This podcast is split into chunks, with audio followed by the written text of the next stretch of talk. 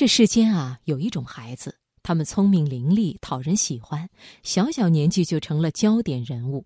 这些孩子有一个统称，那就是别人家的孩子。那接下来呢，我们就来听这样一篇文章：遇见别人家的孩子该怎么办？选自《南方人物周刊》，作者游石游。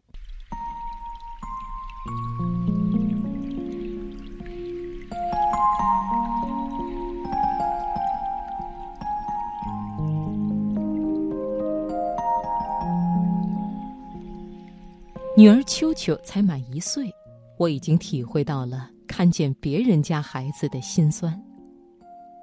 那个别人家孩子是在公园遛娃时遇见的，小女孩年纪比秋秋小一天，个头却明显高出一截。她奶奶骄傲地介绍：“我家孩子就是特别爱吃，什么都吃，看着大人吃啥都要尝一口，喝奶的胃口也是好得很。”奶奶接着进入才艺展示阶段，来，宝贝儿，敬个礼。小女孩迅速的举手示意，鼓鼓掌，小手啪啪拍起，眨眨眼，大眼睛忽闪忽闪，嘟嘟嘴，嘴巴立刻撅了起来。我一边捧场叫好，一边看了看秋秋。他无动于衷的坐在一旁，技能树暗淡无光。虽然我一向认同每个孩子都独一无二，但是在这种时刻，心里还是自动的浮出两个闪着金光的加粗艺术字：输了。我们不喜欢被比较，但又忍不住去跟别人比较，何以如此？心理学家利昂·费斯廷格认为，跟其他人比较是一种本能的欲望。我们会想要吃喝玩乐，要与人亲近，被人认可，也会忍不住要和其他人比较。人是群体动物，正是通过比较，我们才能找到自己在群体中所处的位置。赢过别人，让我们觉得幸福安全；输给别人，我们至少也知道了自己需要提升的方向。然而，这种社会比较也会伤害我们。一是伤害我们的自信与自尊。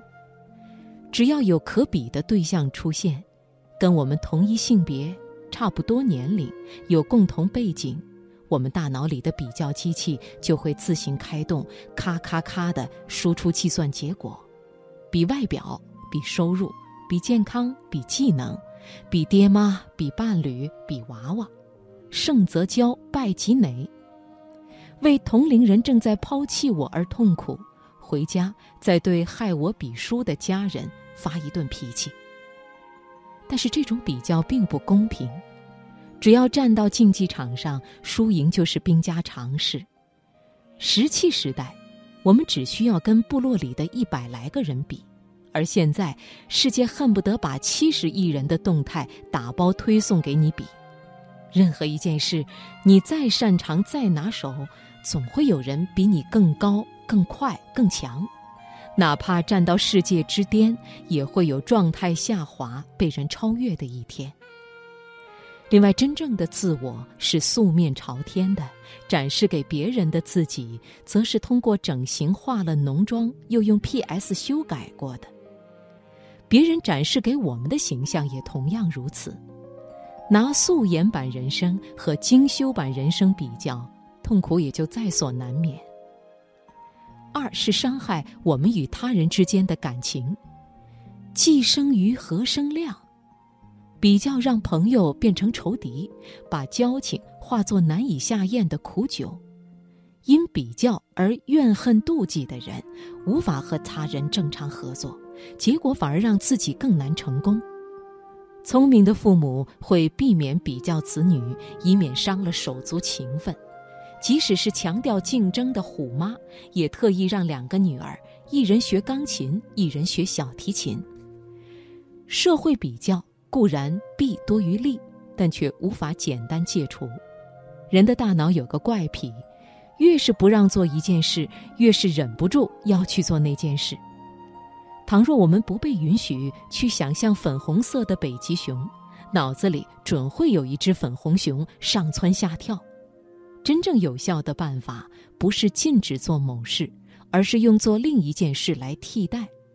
如果我们要减少有害的比较，就得让自己去做有益的比较，那就是时间比较。比较过去的我和现在的我，比较现在的我与将来的我。每一次比较都应该让我们更清晰自己要去的方向。别人家的孩子也好，自己家的孩子也罢，我们的目标不是与无止境的敌人进行无止境的战争，而是发现自我、打磨自我，在自己选定的道路上坚持成长，直到成为最好的自己。成长是一条漫长曲折的路，就算在起跑线上磨蹭一阵。又有什么大不了的？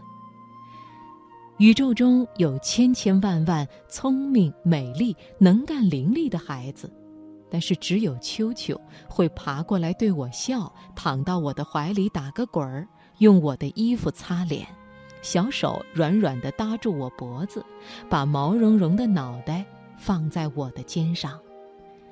在我的星球上，它是唯一的花。